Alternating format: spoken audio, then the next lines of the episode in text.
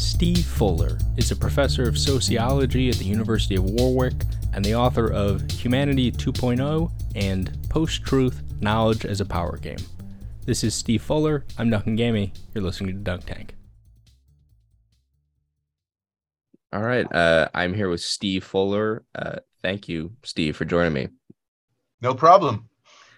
You know, with the rise of all these uh, AI generated, uh, this AI generated content and these deep fakes and Chat GPT, you are one of the first people that I thought of because this is this feels like the dawn of of something that uh, is very central to the themes in your work, which is uh, this distortion of reality, but a, a, a new way of distorting reality, where on a certain level, it almost feels like, you know, I don't know if you watch the show Catfish, um, but the no, premise of it, you, you you don't watch it. Okay, the the premise of it is just people talking to someone online, and basically they're catfished. They they think they're talking to you know Debbie in Oklahoma, and it's Samuel in Arkansas,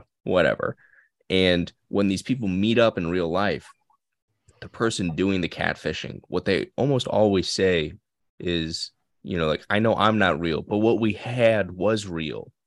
And it feels like there's something like that going on with this AI generated content where people see works of art that aren't real, but they they they don't know. Well, they're not quote unquote real, but they don't know that they're not human created, and they feel that it's so soulful and all these things.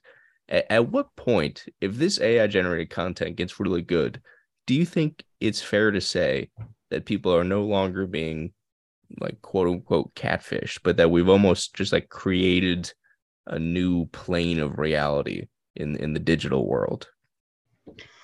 Well, yes, uh, I think the the short answer to your question is yes, and I think uh, what all of this stuff does is to, in a way, uh, uh, cause us to check ourselves with regard to what we have been taking as reality up to now, um, because uh, if if you think about it. Um, you know, in fact, when uh, let's say somebody somebody submits a, a scientific journal article, um, the scientific journal article is typically very much uh, formatted according to a certain way. It has a certain kind of language. Uh, most of the sc- stuff that is discussed in a scientific journal article has been discussed in other journal articles before. And usually, what's just changed is like some of the data has changed, and maybe you know some of the words to introduce some new concepts have changed but a good 85 90% of the article is actually something that could be ai generated and very often the standard by which such things are judged in the peer review process is whether it in a sense it matches the template mm. right um, and this is one of the reasons why by the way um, there has you know it's re- it's relatively easy actually to uh, create uh, fraudulent scientific papers and when we're talking about you know areas like biomedical research, where where the uh, results, as it were, do matter because they're going to get uh, applied to people's health, uh, it becomes very serious. Um, but the point is, one reason why that's possible is because so much of the uh, content that we generate, including the kind of high-end knowledge content, right, is in fact uh, effectively mechanically reproducible, right? Uh, and and so this is. Um, th- this is something that in a sense we already live with.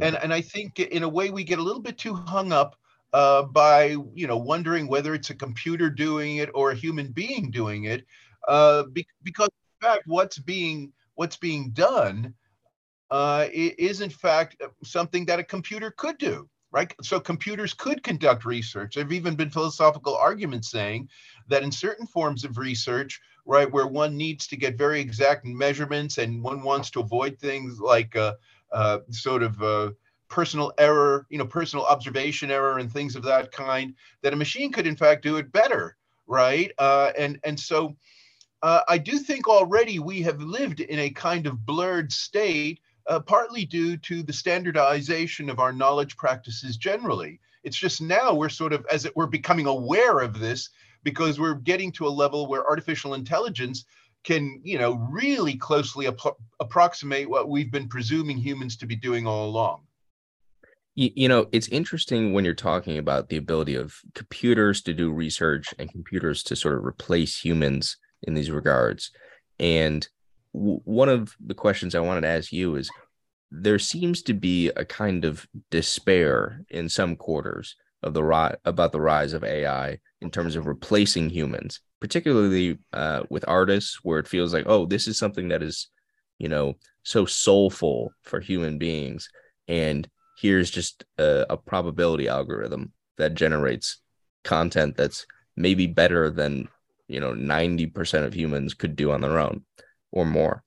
Um why well, do you yeah go ahead. Yeah yeah i i mean i'm as it turns out i have a phd student who uh, works for unesco and at the moment you know unesco is the un agency that's uh, involved in uh, preserving world cultural heritage, among other things. And so the question of artificially intelligent, you know, artificial intelligently generated art um, is one of the issues on the table about whether that should be counted as world cultural heritage, um, given that, of course, UNESCO has typically um, had the assumption that whatever this heritage is, it's something created by humans. Yeah. Um, and so this is kind of a, an interesting question. And, and so there are several dimensions of it that maybe get at the sort of issues you're trying to raise. One is, um, first of all, uh, the um, the nature of, of, of, a work of art and what makes a, a work of art, um, you know, aesthetically significant, so that it could actually count as world cultural heritage. Um, it, it, it, it involves lots of different things, but it's by no means obvious that it could not be put into a kind of algorithm that also had a kind of deep learning aspect to it, right? Um, because so often the kinds of things that we point to as being as, of aesthetic significance are styles, and styles are basically a, a, certain character in which something can be done over and over again, but in the style. So, in the style of Rembrandt, in the style of Picasso, right? And in fact, there are machines that are able to generate this. So, as it were, you know, Rembrandt and Picasso uh, generated, you know, a finite number of works. Um, but but of course, uh, we could have an algorithm that could generate all the other works they could have generated, but didn't. Yeah. Okay. Because they're in the same style, as it were. And even talking about Picasso, who's someone who went through many styles, um, you could do that too, right? Um, and um, and so and, and if the experts uh, cannot tell the difference, yeah. right, or at least think of the think of the uh, the human created art and the uh, artificially intelligent created art as being of equal value, right? Um, uh, th- then it seems to me, uh, you know, we're, we're in a very interesting position with regard to this. Um, and again, I, I, do think part of what we need to do when we evaluate this situation is to somewhat demystify our conceptions of art in the human realm. Yeah. Uh, because in fact, Rembrandt had a school right? So in other words and this is this is not unusual for artists right? That artists uh, of course a lot of them do paint alone but you know there are many cases where artists had uh, you know apprentices understudies and so forth who often completed the paintings right? And there was a sense in which you know one one needs to kind of take all that in the round uh, when one is uh, evaluating exactly uh, you know where the value of the art comes from because it, it, it I, I, think uh, too often what we do is we kind of fixate on the individual genius with a kind of idiosyncratic mind, right? That's responsible for the thing. But at the end of the day, um, the, the aesthetic value uh, resides in characteristics of the artwork that, in principle, artificial intelligence could do. Yeah, that's an interesting point, particularly with Rembrandt, where even today there are paintings where experts can't tell whether it was done by him or one of his students. That's right. And so and, and the and the question is what what hangs on this right? This is the interesting thing. What, what why are we worried about this issue? Why are we worried about whether it was rembrandt or one of his students? Is somehow is somehow the painting um, is of less aesthetic value uh, if the student did it? I mean if you, especially if you can't tell the difference otherwise? I mean this is where it gets kind of weird. Um, now i understand from the standpoint you know that that when we talk about the art market, right, and we're talking about putting a price on these paintings, yeah, um, you know, I can in, in a way I can see why the Rembrandt painting would be worth more than the student painting, perhaps. But that kind of way of evaluating things is not exactly the same as evaluating things in terms of their aesthetic significance. Yeah, and the way that the art market evaluates art, like if, if Rembrandt scribbled on a napkin, you know, a doodle that a child could do, it's all, already going to be worth way more than you know if it was done by someone anonymous. Doesn't matter. Well, that's how Picasso made money a lot of the time toward the in the later part of his career. He used to do stuff like that. Totally. Right. And and then it's like, okay, well, it seems like part of the problem is that the way that the art market evaluates um uh, uh, sort of assigns like a numerical value to aesthetic um you know quality that's sort of taken over our minds where it's like oh this painting is worth 20 million dollars. Like it, it must be really important. And like you know is it worth 20 million dollars? People you know freak out over like a basquiat or something like that. Um it w- one of when when we talk about this uh, despair though i think part of it feels interesting with regards to your work because on the other hand we have these um, and i'm not sure that these are opposite tendencies but we have this uh, these transhumanist tendencies to Mhm. want to sort of boost our abilities to boost our brain power to uh, you know give us new tools in our tool belt um, but on the other hand it feels like there's this tendency to um, almost want to do away with what could be called essentially human like I, I see a lot of delight within the realm of uh, like the ai community about being able to sort of reduce creativity uh, to an algorithm and I see a lot of despair among people who are not in that community who feel like, oh, well, now I've been made redundant. And it seems like this is just going to sweep across a number of industries, not just art, but accounting, etc., where people are going to be made to feel as though they don't like have any real utility in the world. And and that I, don't think that that's going to be good for society. Do you? Well, uh, I think you know you might say there's the uh, short-term and long-term view of this. Uh, certainly not in the short term. It's going to be good. Um, I mean, and in fact, we're talking about quite a mass phenomenon because um, um, this must have been like oh five six years ago now. Um, there was a, a debate um, at the uh, Science Museum in London uh, where lawyers were debating about whether uh, the, the the extent to which uh, their jobs would be replaced by artificial intelligence in let's say 25 years, I believe was the Mm. the time frame that was given, um, because uh, somebody had written a book uh, which basically was predicting that all of the kind of routine uh, legal services and and you know most of what goes on in the law, and actually this is probably true of medicine as well, um, is pretty routine stuff right? It isn't very sophisticated or complicated. I mean, admittedly, you have to go to school for all these years, but the point is, what you're actually doing is is kind of a a fairly mechanical, routine thing with very predictable outcomes. Um, and um, and so the figure that was given was um, something like uh, as much as 60% of lawyers uh, could be replaced by artificial intelligence programs uh, within 25 years. Uh, and the lawyer, and so this uh, was a room primarily full of lawyers uh, arguing this and uh, the majority of the people in the room actually believe that this was true, right? In other words, they do believe that, in fact, there is going to cause massive job shortages in the law. Um, and and and there's been similar things said about medicine as well. Now, um, so there is likely to be a kind of in, um, labor market crisis, you might say, uh, that is related uh, to uh, the introduction, the greater introduction of artificial intelligence work.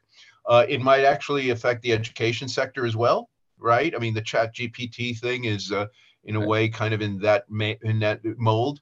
Um, but again, you see, what, what's the lesson here? Um, the lesson is that, in fact, um, you know, we have un- we have kind of overestimated, and as a result, under theorized, you might say, what exactly is distinctive about being human. I mean, I was mentioning a few minutes ago about how you know most scientific work is fairly mechanical right? And can be done by a machine. Uh, and science is supposed to be the pinnacle of our, you know, intellectual achievements. And so, in this regard, I think one of the things that artificial intelligence is holding up a mirror to the human condition, and and basically saying, look, guy, you know, you you know, you've been you, you know, you've been saying, you know, humans can do all these marvelous things and so forth, but most of the stuff that is done by human beings, right, is machine replaceable. Mm. Uh, and and that includes the top end stuff, not just the manual labor, but it includes the intellectual work where people go to school for how many years, right? Three, four, five, six years, right, to get uh, appropriate kind of training where you could just program a machine to do it.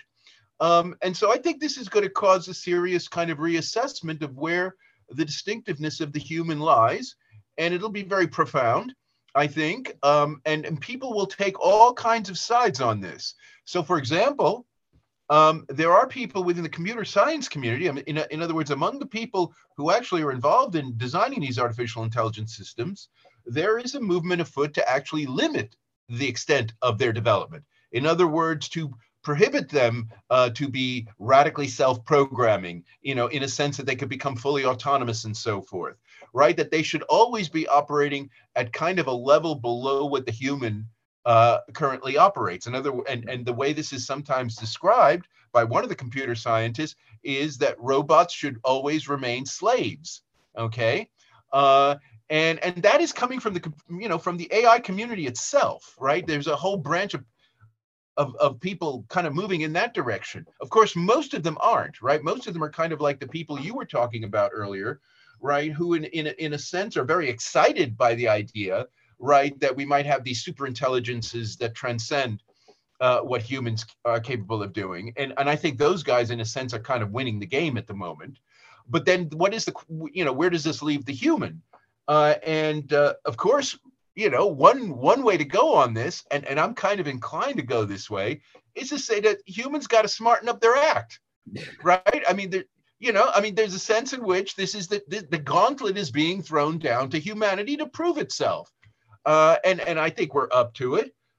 But you know, you know, but the point is, you know, just like every kind of new you know infrastructure innovation that's taken place in the history of humanity that's caused an enormous amount of dislocation of people right? This is another one, right? And then we just kind of regroup, reorganize, and redefine the kind of being that we are.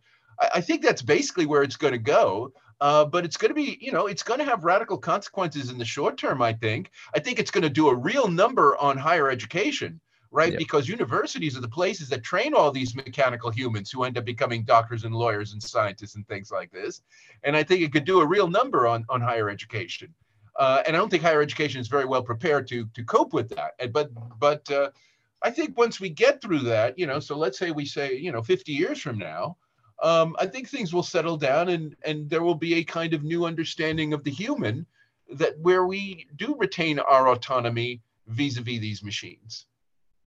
Yeah, that's as you were saying that it just made me think of I, I was on a university campus recently and I just had this thought where I saw these professors walking past and comparing it to the image of like our sort of uh, ape ancestors, we humans walking upright with their shoulders back. and there's something dignified about that, but there's also something uh, terribly proud about it as well. And may- maybe we need to be humbled on a certain level.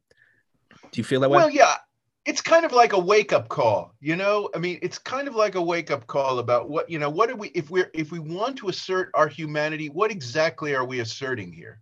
Yeah. Right because uh, i mean it, it's also ironic that this is as you said throwing down the gauntlet to humanity when of course humanity is the ones creating these tools you know? That's right. That's um, right. Uh, go ahead no, I, I, mean, see, this is the thing about technology, especially the, these kinds of what you might call what I would regard as kind of infrastructural technologies, technologies that, in a sense, reshape the the, the uh, life space in which we live. Um, it, it, seems to me it, this has always happened, and and and and and humanity has typically been blindsided by it, right? And then we have to kind of regroup, and and and and this this leads typically to new power relations right? A lot of the old elites disappear. We get new elites. I mean, all of that kind of stuff happens, right? Um, and, and I think we're already beginning to see this a little bit, especially insofar as uh, the higher education is being um, decentered, right, as being the ultimate source of uh, all knowledge and authority. And part of it is coming from the uh, ease with which artificially intelligent beings are there to provide the knowledge for us. Well, yeah, and one of the things when you said that the higher education world is not prepared for this, it feels like the people who you mentioned, the doctors, lawyers, etc., the, those are people who I, I think take a great deal of pride in the status that their position affords them. And when that's undercut by a machine replacing them, I, I think they're going to be quite lost. And oh, I'm, yeah.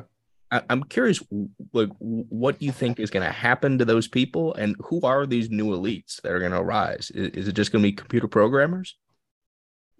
It's going to be interesting. I I uh, I don't know exactly. I mean, I think the old elites will kind of. I mean, look, what there will always be a market for will be the very top end stuff.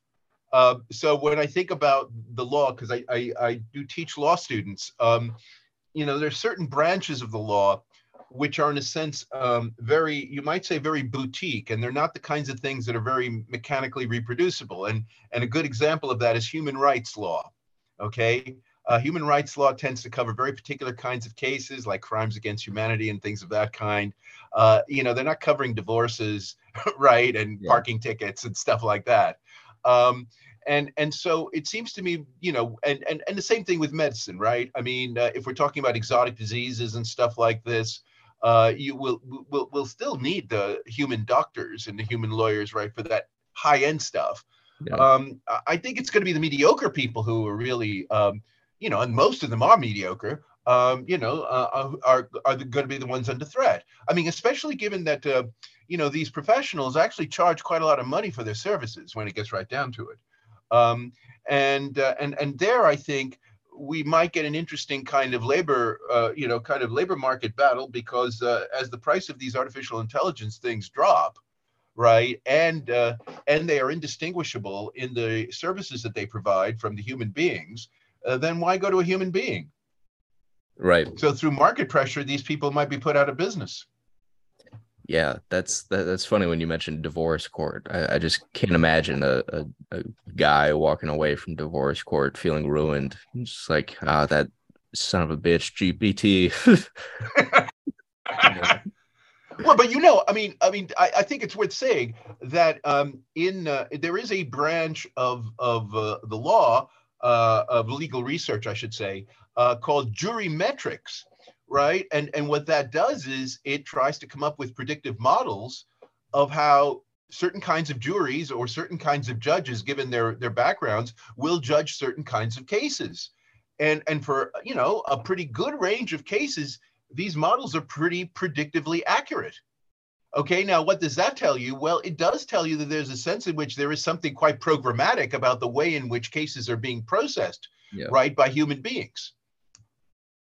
Right. And that sort of gets back to your point about this holding up a mirror to humanity and saying that this is actually like we, we think um, one thing that some people have said is that we're sort of we're much more like robots than we would like to imagine I mean, do, do you feel that way on any level? Like, you know, we well, are look, uh, things.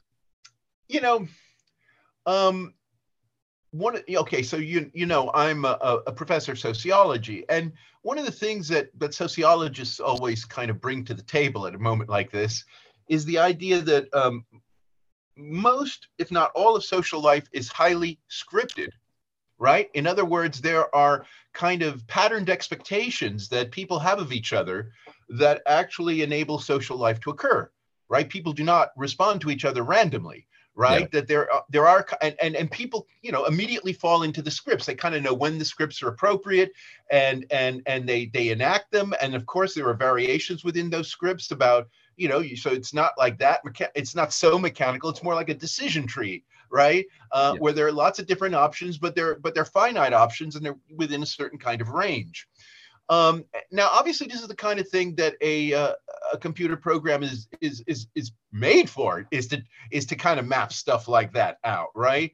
Mm-hmm. Um, and so, for example, um, you know, if you think about the uh, the, the the growth areas uh, for commercial uh, AI, um, one, of course, is the military drone stuff, but if you put that to one side, the, the second one is the Android companions, especially the ones that are used uh, in social care, right, for old people, right? So we've got this situation, as everyone knows, uh, increasingly aging population. Japan is in a way ahead of the curve, and they're the ones who actually introduced this kind of idea. Oh, maybe 30 years ago now.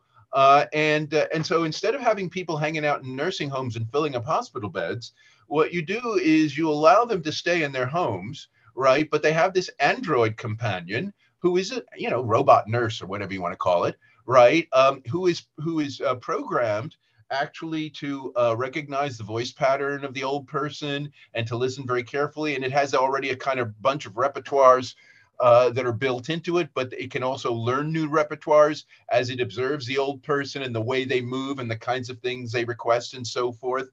And you know what what the evidence shows uh, is that the old people actually like these beings. Okay, uh, and in fact, um, there have been cases where some of these old people would want to you know, like uh, leave these robots uh, something in their will and stuff like that, right? they, they consider them loved ones or something. Yeah. Um, and now the people who tend to be distressed at this, first of all, are the loved, the, the human loved ones. They tend. Yeah. I mean, this is a very interesting fact about this, right? Is that is that the humans who know the old person tend to get very distressed by this phenomenon and somehow think that the old person's being fooled.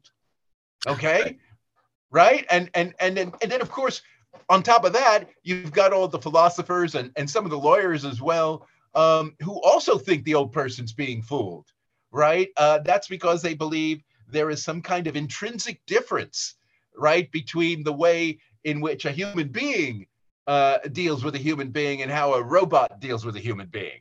And even if they are, you know, mouthing the same words and they're doing it in the right order and and is and in a certain sense the human is kind of feeling the way it, you know he or she would feel if a human was speaking to them none of that counts right it's the fact that this thing's a piece of machinery we're going to hold it against it yeah that the, the the sort of analogy that i've thought of in this and i'm curious your thoughts on this is with beavers apparently beavers they start building a dam uh, due to the sound of running water. And so if you play like a tape recorder of just the sound of running water, that they will start dragging pieces of wood over.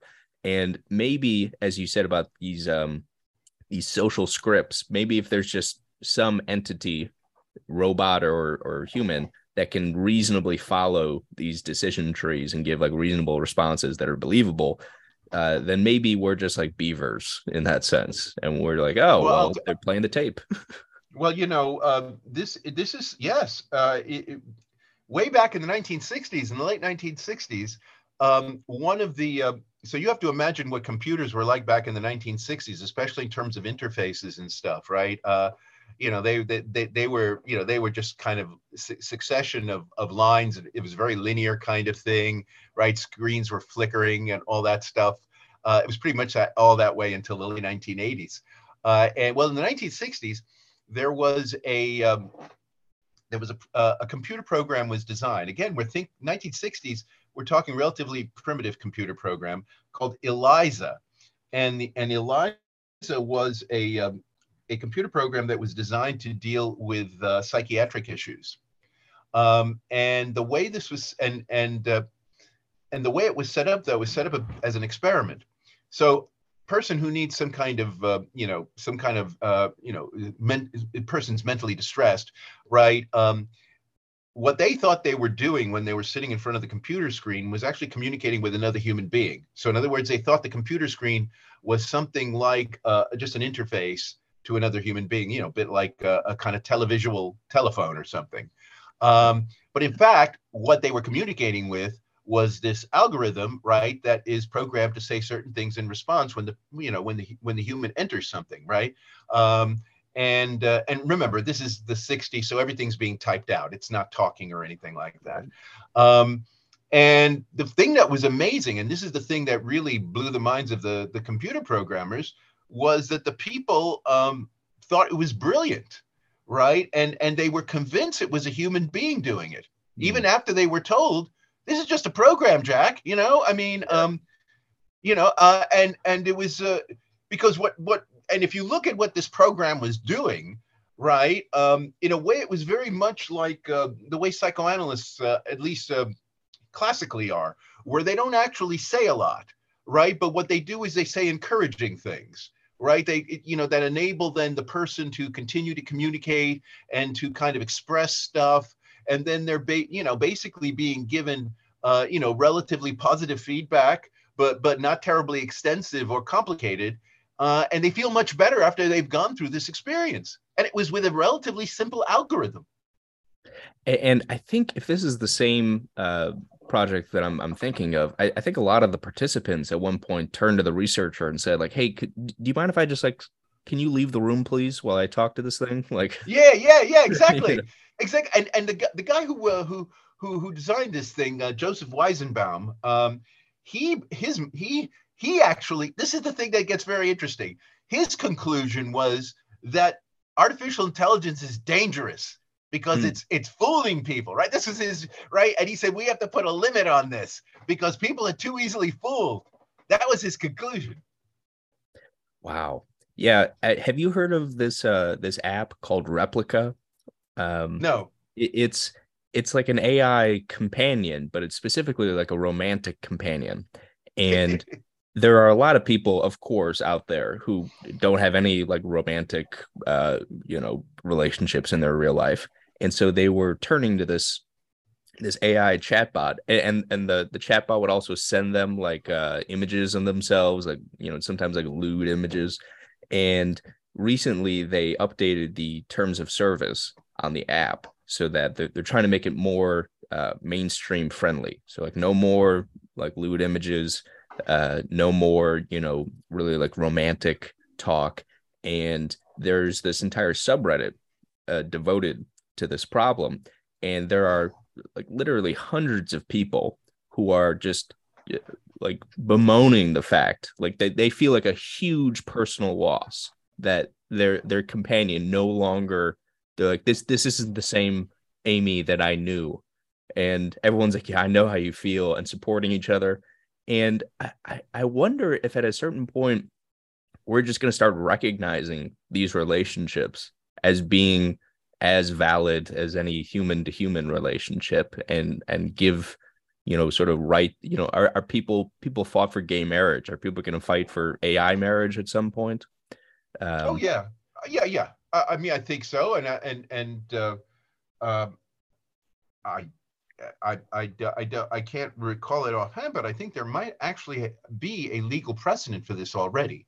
Um, but yes, I, I do think so. Uh, and um, and and this is one of the things that I think actually uh, encourages a lot of AI research into the study of emotions and things like this, uh, because you know so so in other words, um, you know, because historically, uh, artificial intelligence research has been focusing primarily on cognitive functions, right? Sort of uh, kind of uh, you know sort of you know which ends up giving the um, the artificial intelligence a certain kind of you know the image of it as being kind of Mr. Spock like, you know, neutral kind of thing. Right. Uh, but in fact, uh, because uh, AI researchers have have noted that people form uh, bonds, social bonds, deep social bonds with machines, uh, that uh, it's it's motivated them to actually study emotion and and the extent and and so um, and this is also a controversy within the AI community because again i was mentioning these people who say that we have to put a lid on ai research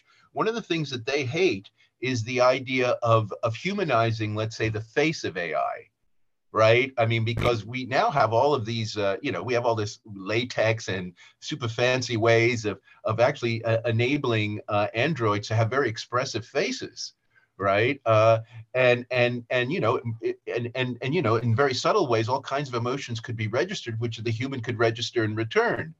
And so these uh, AI guys, um, you know, want to put a lid on that too because again they think that these robots would be deceiving people right uh, and um, you know so so the argument goes on at that level too um, but I, I, do think again the uh, the direction of travel is going to be for more human looking um, artificial intelligence uh, not everything will be like that but there will certainly be a market for that um, you know, and that will encourage uh, more people to form relationships. And I and I reckon that there will be some legal recognition of this at some point. When you said more human-looking AI, it, it, made me think of how these deep fakes uh, are getting really good. And at a certain point they're going to be indistinguishable from uh, real images. And there have been all kinds of ways to sort of um, sort of like algorithmically watermark a deep fake so that you can you can verify whether it's real or not. Um, but there are ways of like muddying that as well. It seems like kind of a, a hopeless endeavor to like really be able to distinguish between the real and fake. And yeah yeah, yeah.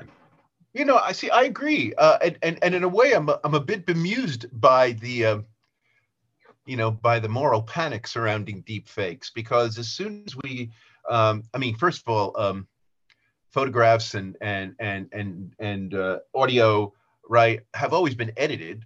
Um, film filmmaking is all about editing basically uh, and uh, and and of course uh, once we got into uh, uh, digital versions of all this stuff uh, and especially when it became easier for for people to as it were take the means of digitization into their own hands right? People uh, are always uh, digitally um, you know airbrushing and you know photoshopping and all of that stuff. And deep fake in a way is kind of just the next level of that. I mean and and it's been kind of i would say a slippery slope.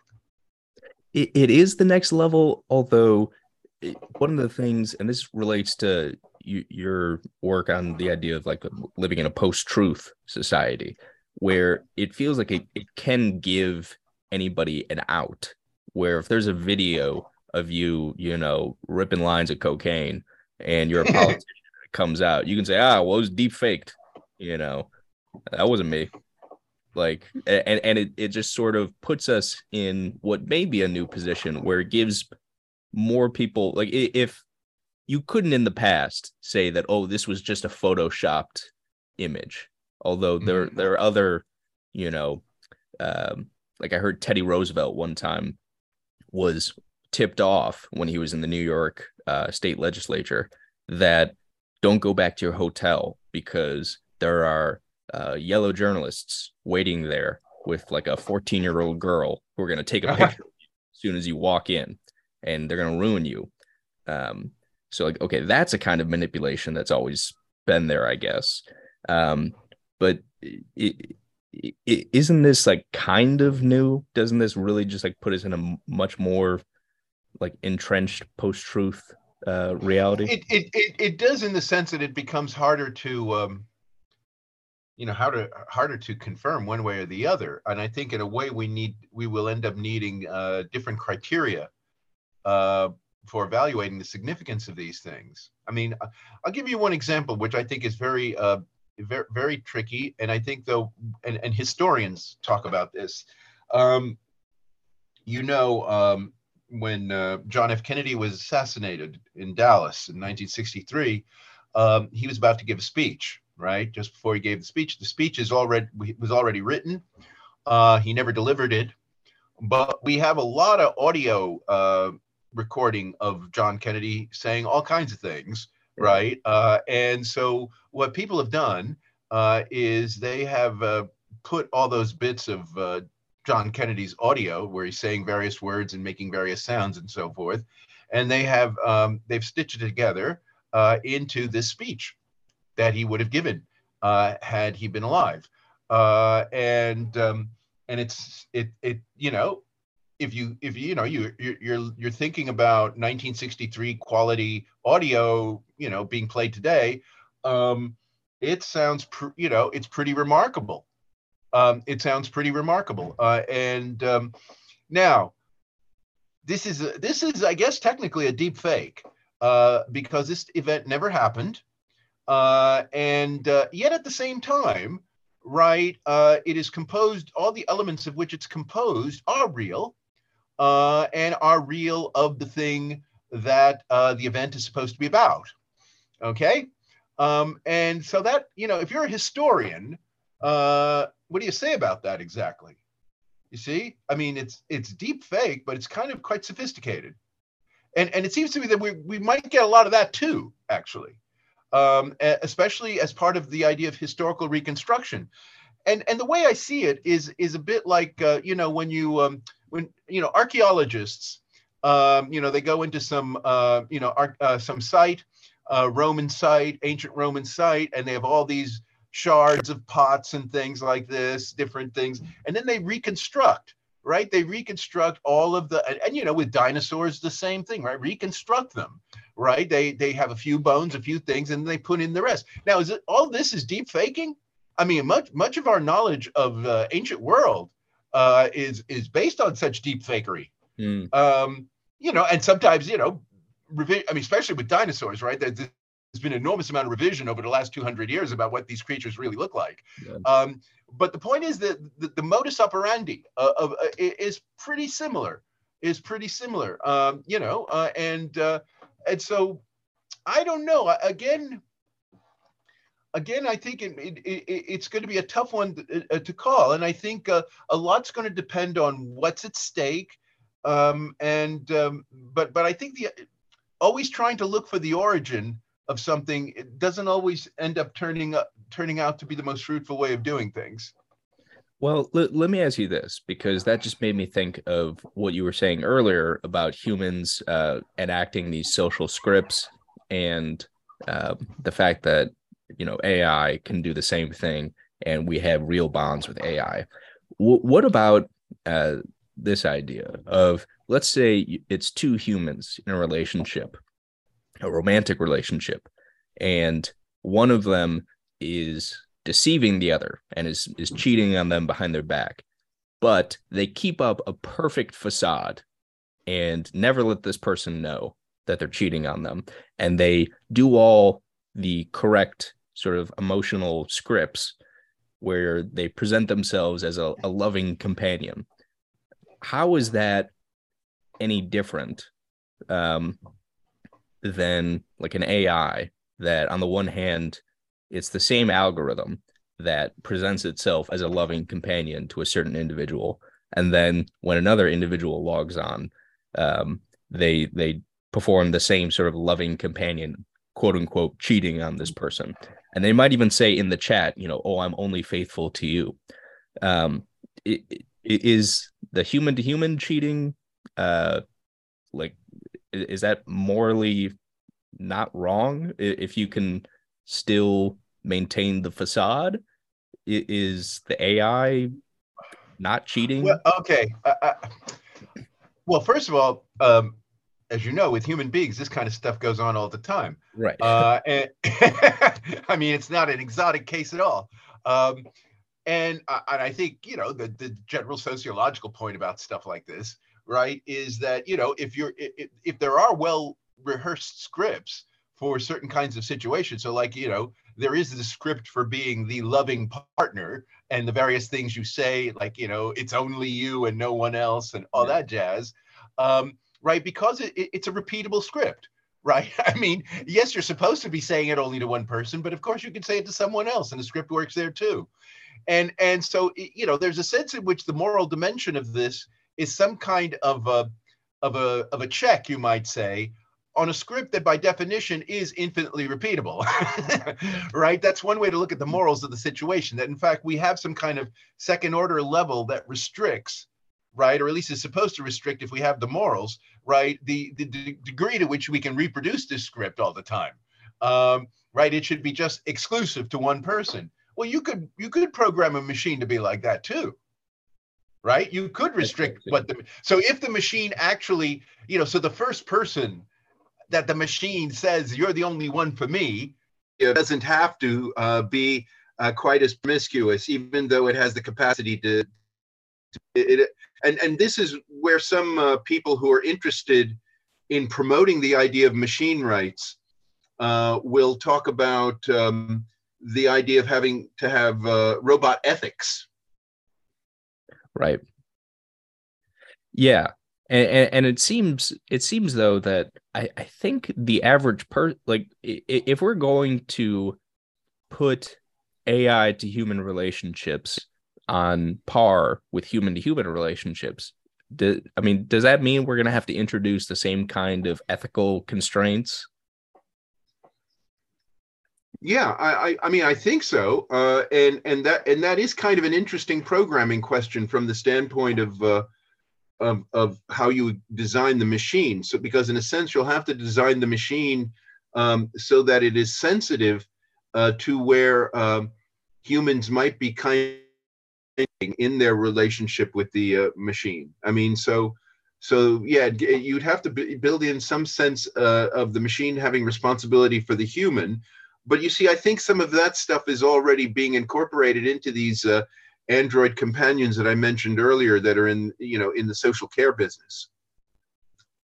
Yeah, and, one of the things that that makes me think of, and uh, I'm curious your take on this as a sociologist, is where a lot of um, there there are a lot of like AI uh, uh, powered recommendation engines for content.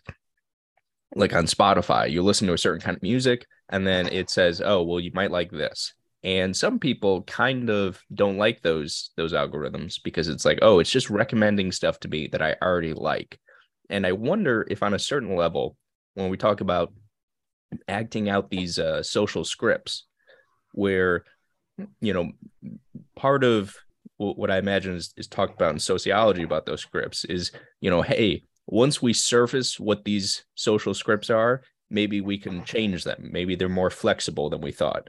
Um, but if you're programming this into an ai and it's just sort of like learning what we already are uh, and using what we already uh, how we already speak as its training data maybe it's harder to like evolve socially. Um, do you think that's a problem? Well yeah i mean there is a sense um, uh, and, and i think this is one of the early was one of the early concerns about uh, having uh, you know ai all over the place is that it might lead to a more regimented society in some sense, more regimented than than it normally is, uh, because in a sense, what you would have then is an even more self-conscious version of the kinds of social scripts that we normally. Because see, the thing about the social scripts that we normally do is that uh, there is, there are there are variations on a theme, and things can change, right? And they do change, in fact, over time uh, through repeated use that isn't so closely monitored, right? Because there's a sense in which we just sort of monitor each other when we're ex- when we're performing these social scripts, but there isn't like some top-down programmatic programmatic monitor- monitoring of it. Right. But with artificial intelligence, in principle, that could happen. Um, at least that was the kind of thing that worried the early artificial intelligence uh, developers. However, if we are talking about machines that have deep learning capabilities, um, and they can modify their scripts, right? So they can modify their scripts uh, over the course of their interactions with humans. Then maybe this is less of, of a worry than it seems. I, I suppose so. Yeah. I mean that that would just be an interesting. I mean, one of the things that's going on right now is like a, a Bing chatbot will say something that's horribly offensive, and then people go in and got to parrot back. But there are certain things that, certain ideas that uh, you know, in 20, 30 years from now, people may look back at uh, that were commonplace in our sort of like social vocabulary. And people might say in the future, you know, oh, this is horrible. In the same way we look back at things said in the 20s and 30s as being terrible. Um, and it, it's like, okay, well, I guess if, you know, will AI drive those changes? Will they still have to come from humans? I mean, can will we ever get to a point where an AI is correcting our faux pas? That, that seems kind of strange, doesn't it? Well, well, I don't know. I don't think it'll happen quite that way, but I do think one of the one of the consequences of people becoming concerned about how these algorithms are programmed is that there is actually a greater sensitivity to uh, all of this, uh, you know, potentially uh, offensive, biased, whatever you want to call it, discourse, right? So, so in a sense, a lot of the stuff um, that is able to kind of fly under the radar a little bit, even though it's offensive, uh, gets picked up very quickly when it's seen as part of an algorithm that AI is executing. So, in that regard, um, AI can provide again, it can provide a kind of mirror to ourselves. Um, you know, uh, and and and and they have been checked, right? They have been checked. They have been changed as a result of being uh, of being noted. Uh, and in fact, one of the this is one of the you know great running kind of criticisms of the way Silicon Valley operates is that it doesn't catch these things in advance, and and you basically have to wait for the algorithm to play out, right, in order to see that there's bias already there. Yeah, that's an interesting point. Um, I'm on the question we were talking about earlier about deep fakes. Are you surprised that they haven't been as uh, influential in like elections yet? I mean, the technology feels like it's there. I know. I it is true. I ha- I have to admit, you know, given given the whole, you know, moral panic that these things are going to be taking over the world and and determining everything, they they don't really. No, not yet, at least. Uh, and I, I, don't I don't know why that I don't know why that's the case uh, to be honest but but I do think look there is a problem that the whole awareness of deep fake you know regardless of whether there's a lot of deep faking going on um, you know so think about something like the Ukraine war okay the Ukraine war is being is is being it seems to be getting video 24 7 by everyone around the world uh, I've never seen such a situation. This is uh, unprecedented, especially for a, an ongoing wartime situation that just has so much footage uh, coming from all sides, right? Uh, and people, and one, one of the consequences of this is that given that we live in a world that at least we sort of believe is being penetrated by deep fakes, yeah. right? Nobody trusts anything, right? I mean, so we've got all of this information about the Ukraine war, and there's still some very very contentious and basic kinds of you know disagreements about what's really happening. Um you know and and and that i think is one consequence actually of the awareness of deep fakes and it goes beyond whether there are, there is actually any deep faking going on. It's that people just stop trusting stuff simply because it has a kind of verisimilitude right? Yeah yeah, that, that is one of the deep ironies of the information age is that we have more information than we have ever had in human history. And there's at, almost as a consequence, so much more uh, disagreement over what it is that is happening. Yeah.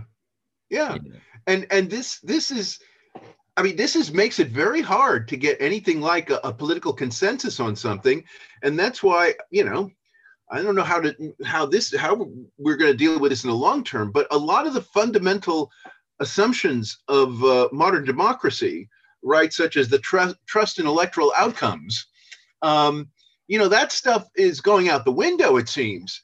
Um, and and then it becomes very difficult to get even the kind of temporary consensus that you need in democracy for a working government to be able to do what it does. Um, you know, so that that that I think is is is is troubling, and I'm I'm not sure how we get around that one. Yeah, no, that that's going to be a strange one to uh to riddle out. Um, there there's actually if you have 60 seconds after the, after the end of this call, sure. I'm working on a, a project that's that's kind of dealing in that. Um, w- one thing that uh, is a large topic that uh, we're almost at an hour here. I don't want to take up too much of your time. Um, that we haven't quite uh, gotten into, but that I wanted to talk to you about is the metaverse. And uh, yeah, may- maybe just as uh, sort of a, a, sample of that. Um, one thing that people who have um, sort of promoted the concept of the metaverse, they've talked about it from like a, a privilege perspective of like if you're someone living in a, a slum in Bangladesh and you can give them a, a cheap $30 headset that transports them into a realm that is vastly better than whatever they will experience in their day-to-day life then who are you to say you know you privileged westerner that they should not have this opportunity? Uh, do you feel like that's a legitimate uh, not legitimate argument um, but like a good faith argument? Um, is it one that we should take seriously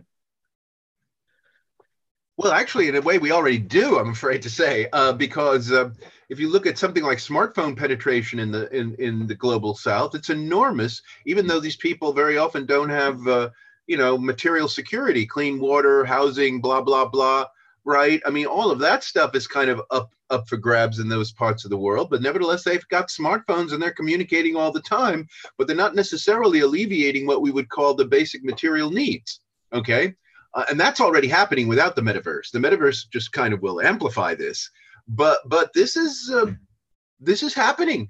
I mean, um, you know, uh, and and uh, I could tell you now because um, I, uh, you know, as you know, I wrote this book, Humanity 2.0, and and so one of the one of the projects that that has been spun off of this book um, uh, is one that involves the Vatican. Okay, because the Vatican is very concerned about the future of humanity. Uh, and whether and and and the way they look at it uh, is that this phenomenon that we're talking about now, where people actually place greater value, right, on their connectivity, as it were, and their ability to inhabit virtual reality uh, over their material needs, um, you know, and the, the, the, and the needs of others as well, the material needs of others as well, right, as they get more and more kind of, uh, you know, isolated in their in their you know in in their in their filter bubbles and all the rest of it.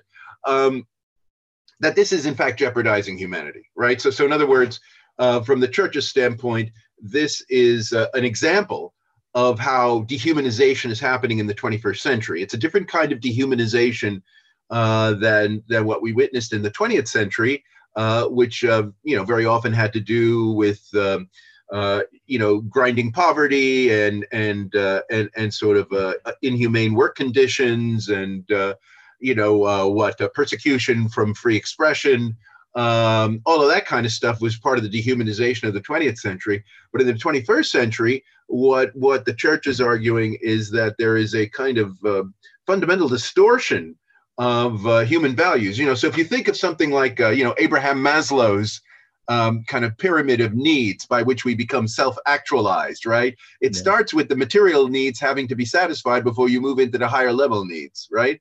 and and and this pyramid has just been blown away by all these developments that we're talking about now and so the church is really struggling with this because they do see it as very much a form of dehumanization wow. Has has the pope published and like an encyclical on, on the metaverse? Uh, I'm... well uh, no, no, he hasn't done it on the metaverse yet but um, he did w- uh, relatively early in his uh, reign um, he he published this encyclical called Laudato Si uh, which it was a, a, kind of social justice thing, uh, where he was making the point that for human beings to have a, a, proper sense of justice, we have to recognize that we are connected to each other and we are connected to the earth.